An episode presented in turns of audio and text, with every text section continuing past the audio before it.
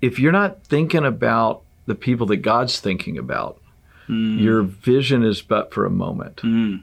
But if you actually are thinking about who is God thinking about in kind of my vision and what's my strategy to reach the least of these and those who don't have the gospel and those who don't have love and those who don't have care, if you're not building a strategy for them and that they can be empowered to, to help their neighbors and their friends, Yeah. if you're not thinking about them, then in a way it just becomes about you. Hmm.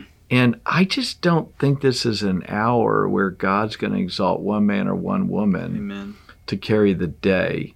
One man or one woman under the anointing of God can inspire many, hmm. you know, and can impart something, but they can't build something Yeah. without really being in it for the people. Welcome to Passion and Purpose, a podcast with Jimmy Seibert and the Antioch Movement. Whether this is your first time with us or you've been with us for a while now, our desire is that by the end of our time together, you can say that you've fallen more in love with Jesus and have a greater passion for Him and His purposes in the earth. Thanks so much for joining us, and we hope that you enjoyed today's episode.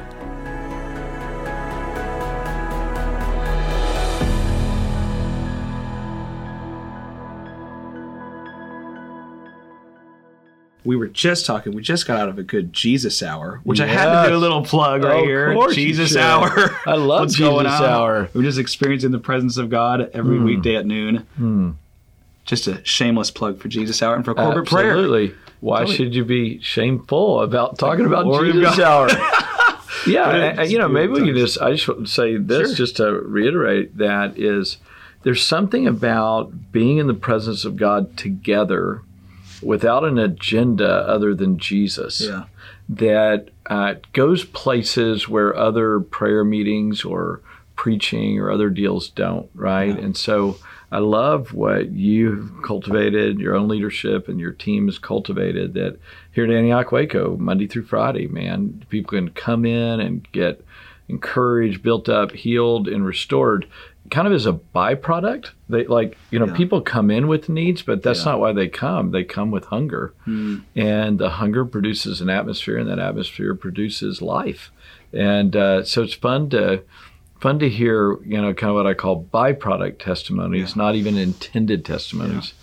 And isn't that isn't that beautiful about Jesus? I was just I was just thinking about Peter saying, even our shadows begin to heal people, right? The the the shadow uh, of the Almighty or the shadow of of God. And whenever we get in His presence, it's it's that opportunity for the shadow, the the the, Wow. the, the glory, the shadow of God to walk awesome. by, and uh, and I just I just love that man. Yeah. Anyway, Man, I wasn't looking So there for all go. that encouragement. It's but it's Praise God. beautiful. Yeah. No, I agree.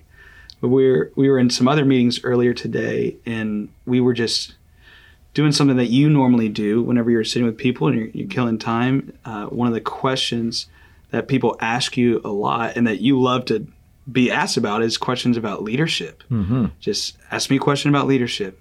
And so today the question came up, and I thought we this was it was so good. I think we should talk about it a little bit on the podcast. Yeah. Let's do it. Uh, but the question came up today. What's the the question was? What's the latest thing you've learned on leadership recently? Yeah, yeah. And I said I was I was uh, out in California a few days ago, and one of the leaders was talking about the Book of Nehemiah. Great book, by the way, on Every book on just building good. the kingdom and and how God builds things that last and all that great stuff. So in the book of Nehemiah, they get about 26 days into rebuilding the wall. So God had already spoken. They had a word of the Lord. They had a mind to work. They're going for it. And then the naysayers come up again. You know these guys, right? It's what are you doing? You're too small. Uh, you can't do this. You're doing this out of rebellion. You're not doing it for good, but you're doing it for evil. And man, just about every kind of classic accusation of the devil you can come up with. But the interesting about the enemy, it wasn't through directly through the enemy. It was through a person, right? Mm. And what I always want to be careful of is being the voice of the enemy. That's so good. You know what I mean? Like, like, Yeah. like you thought I was going to say, golly, sometimes people are the voice of the enemy. I was saying sometimes I'm the voice of the mm-hmm. enemy, not wanting to be, but just being negative or naysaying or kind of taking turning out people's faith or whatever. So in the book of Nehemiah, these guys are working hard. What they believe the word of God is to, or the Lord to build this wall. And it gets about halftime. They get all this negative stuff. Well, then you kind of think they're going to quit, but the story goes on pretty quick, and they finish. Mm. They finished in 52 days, which is a miracle uh, to finish rebuilding this wall that had been collapsed uh, for for the people of God building the city, and um, and so this leader said this. He said, "You know that people need vision every 26 days because the enemy is always coming to steal the work of God." And if people don't get envisioned every 26 days, hmm. they end up quitting on that which God has called them to build. Wow. You know, and, and then I thought for a minute, I think I need to be en- uh, encouraged every 26 minutes. 26 seconds. yeah, but as a leader, Yeah. never underestimate the power of inspiration and recalibration. Right? Yeah. So I'm inspiring the heart around God's will, God's desire, God's design. I'm calling out that thing that that God's spoken uh, to Yeah. us, but it's also a recalibration of all right. Let me line up again with what God's doing, what God's wanting, what God's saying. then it gives me insight and power to fulfill the strategy and the execution. But but you got to have that constant renewal of vision Yeah. uh, on a personal level, on a life group level, house church level, and on a corporate level. Yeah. Uh, and even for us as the body of Christ, hey, we're on one team, Yeah. pulling together for the glory of God. Absolutely. In in leadership, sometimes I, I, for some people they have a tendency to under envision, and sometimes people. I don't know if there is an over envisioning, but Sure. sometimes you can just keep pushing the people with Right. inspiration, inspiration. hmm I know you and I kind of Right. run off of inspiration sometimes, but what what have you learned in terms of the area of keeping people inspired without driving them too hard? Sure, yeah. So so you kind of have so look at look at those three ways. You have inspiring vision, and man, that's what catalyzes people. That's what causes mm-hmm. movement. Then you have healthy, Jesus-centered strategy. Yeah. So, okay, what now? How are we going to do that inspiring thing? Mm-hmm. And who's going to be involved? And how's that going to happen? And then you have kind of ground level application. If it doesn't work for everybody, then it's not, or give an opportunity for everybody, then it's not going to work for anybody in the end. Uh, so you've got vision, you've got strategy, and you have application. And I think that if you don't think about the people who are the the kind of the base level person or the new person or the person that um, uh, needs the most amount of help, if you don't think about them when you're putting your strategy together, you end up uh, just re- uh, multiplying people like yourself, but you don't end up moving the masses forward. Yeah. It's good. So, so let me say it uh, uh, uh, another way: Yeah. is that inspired people tend to inspire inspiring people. They don't necessarily change the world because they're not willing to go to the strategy and the application level. They're not willing to make it simple for everybody. Mm. So, so l- l- let me take a real life example. Obviously, the iPhone and all that stuff. I read Steve Jobs' book. You know, as, as I've said before, I mean, golly, I wouldn't want him to be my dad. I wouldn't want to follow him theologically. He was a nut. He had all kind. Of, but I do want him to make my stuff Yep. because he was obsessed with excellence, but he was obsessed with excellence so that anybody could do it, Yeah. right? So if you're not thinking about the people that God's thinking about, your vision is but for a moment. Mm. But if you actually are thinking about who is God thinking about in kind of my vision and what's my strategy to reach the least of these and those who don't have the gospel and those who don't have love and those who don't have care, if you're not building a strategy for them and that they can be empowered to, to help their neighbors and their friends, Yeah. if you're not thinking about them, then in a way it just becomes about you. Mm. And I just don't think this is an hour where God's going to exalt one man or one woman Amen. to carry the day. One man or one woman under the anointing of God can inspire many, Mm. you know, and can impart something, but they can't build something Yeah. without really being in it for the people. Yeah, that's so good. And talk a bit about earlier we were talking about the the balance of inspiration and vision uh, versus clarity. Where do you balance that of clarity and how to live it out? Yeah. What what is the balance for you when you're communicating as a leader? Sure. because some again sometimes we can lean more inspirational or more practical. Sure. How do you work with those two when you're communicating vision to people? Yeah. So I, I think that you have to know yourself really well. Uh, so for years, I was inspiring people because I thought they were thinking like I was. And Laura would always try to help me and say, they need more practicals. It needs to be more practical. Yeah, I think I think I feel what you're saying, but I have no idea what you're saying. So she would come back to me. And then the big game changer for me is when Laura said, Hey, can I tell you something?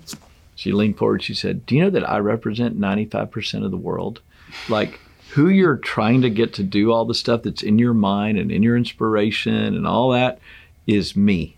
So I probably have a lot of insight that you need to be listening to a little bit more. And uh, She had every and right now she had the right to say it. she did it out of love. Yeah. She did it because she cares for the people. And what I realized is there that is not negating inspiration, motivation. Uh, It, it has to be there, or people run out of gas. There's no there's no gas without an inspiring vision, right? You just but everybody literally needs to know how do I get out of bed? What time do I set my alarm clock for? How do I put my shoes on? How do I turn the coffee pot on?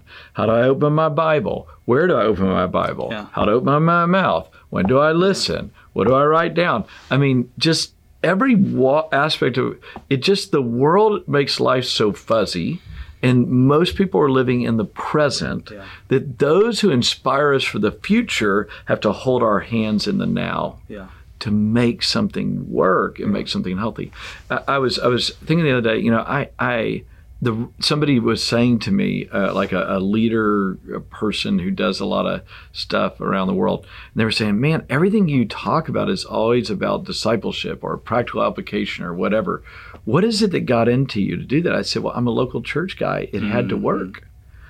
I just it, it had to work with the people that i was leading and i was just leading common folks on a day-to-day basis and if it didn't work they let me know and I said, so the reason I'm a local church guy is obviously I believe it's God's uh, vision, God's plan throughout uh, eternity, right? That'd be enough. But I'm also a local church guy because uh, it, it keeps me not only humble, but it keeps Yeah. me practical. Yes. And it and it keeps me having to dig deep and, and work with real people in real situations so that when you stand on a stage you're speaking from internal authority that has been Yeah. worked out in community not just anointing and revelation That is and that's so a good. big difference yeah I'm just Selah for that is. I mean, that's. Can you just talk about that just a bit more? Just talk Yeah. about the importance of even leading in the local church, even if Sure. you're a businessman and you're not Yeah. a, pa- a pastor. Sure, of course. You're a businessman, but your best, maybe even your best business leadership is going to Sure. come from leading on the ground level, everyday people, discipling people in the day to day. Talk Yeah. just a little bit more so, about so, the importance so here, of local here's church here's the great thing about church life is that it's a volunteer community Yeah. So because it's and again you have a few paid people, but because it's not really compensation based, Yeah. you have to win the heart, Yeah. inspire the heart, strategically lead them without any compensation or levers, and then have to sustain it with new people at the same time. you know, it's kind of like uh, a, a, a bit. We'll just use business as an example. As a business person, you hire and fire people, right? In the church, you can't hire and fire that many people. You, of course, there's a few staffing positions, but in the end. I got to win you by the Spirit of the Lord. I have to help you by the grace of God. Then you got to voluntarily want to follow me. And then once you're following me, I have to sustain you following me without compensation, but only out of Yeah. love, sacrifice, and The surrender. Spirit of God. In the Spirit of God. Yeah. So leading a spiritual community at the basic house church level Yeah. in a non vocational way will help you in everything Yes. in life. It'll help you in your marriage. It'll help you with your employees. It'll help you in the workplace. Many of our people who uh, work in different spheres of society here and around the nation, they're, they were like, man, you're an incredible leader. Where did you learn to lead? And it was life group. It was house church. It was just doing life group. You had to inspire, you had to teach, you had to train, you had to sacrifice, you had to serve. If you are a good life group leader, you're a great leader anywhere in the community Absolutely. because you know that people are first and you know how to inspire them without uh, kind of uh, external incentives, uh, uh, it, just out of the love of God and out, out of His love for people. So, um, how, how many people, even take it another direction, Yeah. how many musicians started in the church? Oh. Right, uh, Countless. uh, uh, countless, uh, and the, the best ones did because they were a volunteer, just using their gift for the glory of God. Hopefully, getting opportunities, uh, getting to use their gifts Getting in an encouraging environment, getting training for free. You know, just all that good stuff that the church creates. Now, the sad thing is, is that many of them then use it for themselves, and it ended up hurting them, and, and ultimately, it just it, it, it just doesn't work, right? But but the training and the opportunity came in a volunteer community. So um, education, right? If you're a good teacher, uh, you taught Sunday school, or you learned how to help people that were hurting, or you, if you discipled somebody, everybody's got a learning disability, right? Spiritually or practically. So if you really care about discipleship, you're going to run into a learning disability. Sometimes I'm in a conversation like with educators or whatever, and they'll say, "Where did you learn that?" And I said, I learned that by simply discipling people. Uh, they said, Oh, you're so wise. I said, No, it's called experience. Yeah. It's not necessarily wisdom. It's just being with people and trying to love them and care for them. You learn a lot of stuff rather than just pontificating and telling everybody what they should do or reading some book and then trying to change the world from the stage instead of change the world from the ground. Uh, I want to talk about that just one more second as maybe a last question. Yeah. How is, as a leader, how has your heart grown for people over the years? Yeah, you know, I, I, I, I I'll, I'll take it. I'll be a bit dramatic Yeah, to sure, get down sure, to sure. the the basics, and that is, uh, you know, I've been with a lot of people, a lot, a handful of people at their last breath, Hmm. and I've seen rooms where people loved well. And it, and the love that's poured back towards them is just stunning, right? And I've been where people, um, you know, didn't give their lives away for other people, and uh, and it's a sad it's a sad passing. Uh, e- even if they know Jesus, right? It's never a sad passing in the sense that they will be in the presence of the Lord. So there is no sadness in heaven. So for their sake, praise the living God, right? They're gonna be good to go, and there's some level of just un, uh, not that I don't understand the mystery of a place of no sadness. So the the joy is awaiting them. But the richness of what's left behind is always based on love, sacrifice, and care for others. Uh, you know, uh, 1 Corinthians 13, you know, faith, hope, and love, these three abide, but the greatest of these is love, is not just a cute little phrase or something we quote or put on a plaque. It's just absolutely bedrock true. So, what I have tried to do, and actually, I, I prayed this prayer this morning again God, what will bring you the greatest amount of glory? What will, what will show you love today? And what will be the greatest amount of good for other people?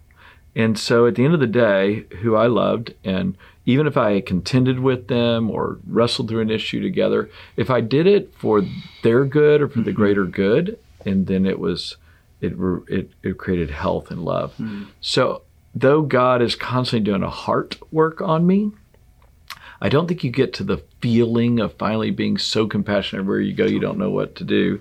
It's more about a conviction that loving Him and loving them will always bear the greatest amount of fruit in life. And therefore, for me, uh, just living for self's a waste of time. Absolutely. I mean, I, I waste time, by the way, but it, but it, it's it's really not of any value, and and I want to be I want to be wealthy, not not in this world. I want to be Yeah. wealthy uh, in the people that I invest in and love and know, and and uh, so that's that's that's the mindset Hmm. that you want to have, him and them. Yeah. Maybe just to recap kind of what we talked about, Yeah. just as a thinking. as a leader, you keep people in vision consistently, Mm-hmm. help them along the way to help accomplish the vision, Mm-hmm. do it for them and care for them along the way. And this is best expressed in the local church context. Absolutely, absolutely. And and I'll put it this way: even if you don't use the word local church, Yeah. everybody operates like church if they operate healthily. Mm. New Testament church, Yeah. community, discipleship, care, outreach, all that stuff is present in any healthy organization that looks like Jesus. Mm. That's good. Amen. Amen. Thanks so much for tuning into this episode of Passion and Purpose, a podcast with Jimmy Seibert and the Antioch Movement. For more information, please visit jimmyseibert.com and antioch.org. We'll see you next time.